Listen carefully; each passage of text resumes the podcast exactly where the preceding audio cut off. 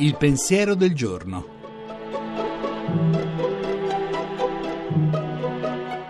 In studio Suora Alessandra Smerilli, docente presso l'Università Auxilium di Roma.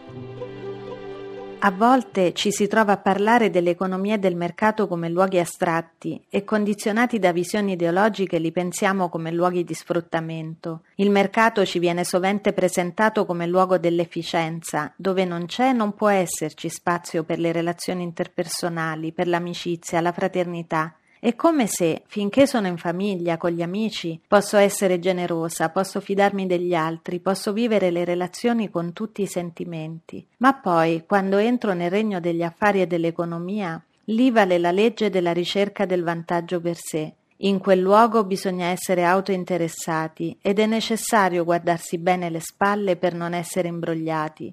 Non la pensava così Antonio Genovesi, il filosofo ed economista napoletano che nel Settecento ci presentava l'economia come luogo del mutuo soccorso, dove posso operare con l'intento di essere anche di aiuto per gli altri e nel frattempo star bene io. Quindi luogo anche del mutuo vantaggio, ma un vantaggio che non nasce dallo sfruttamento degli altri, bensì dalla reciprocità. Ho sempre considerato questo modo di guardare al mercato come affascinante ma un po' utopico fino a quando non ho incontrato persone e imprenditori che vivono così, che credono nella bontà intrinseca delle persone, che iniziano progetti non pensando a come ricavare il massimo per sé, ma a quanto bene può nascere dalla cooperazione con gli altri. Vivere così il mercato richiede di fidarsi dell'altro e di rischiare. Se mi fido, c'è il rischio che la mia fiducia venga tradita. Se non mi fido, non potrò mai sperimentare l'affidabilità dell'altro non potrò vedere sviluppi inediti e quando l'alchimia della fiducia, della reciprocità, del rischio fa nascere cose nuove, quei progetti hanno un sapore diverso e diffondono profumo, quello della vita buona e della fraternità.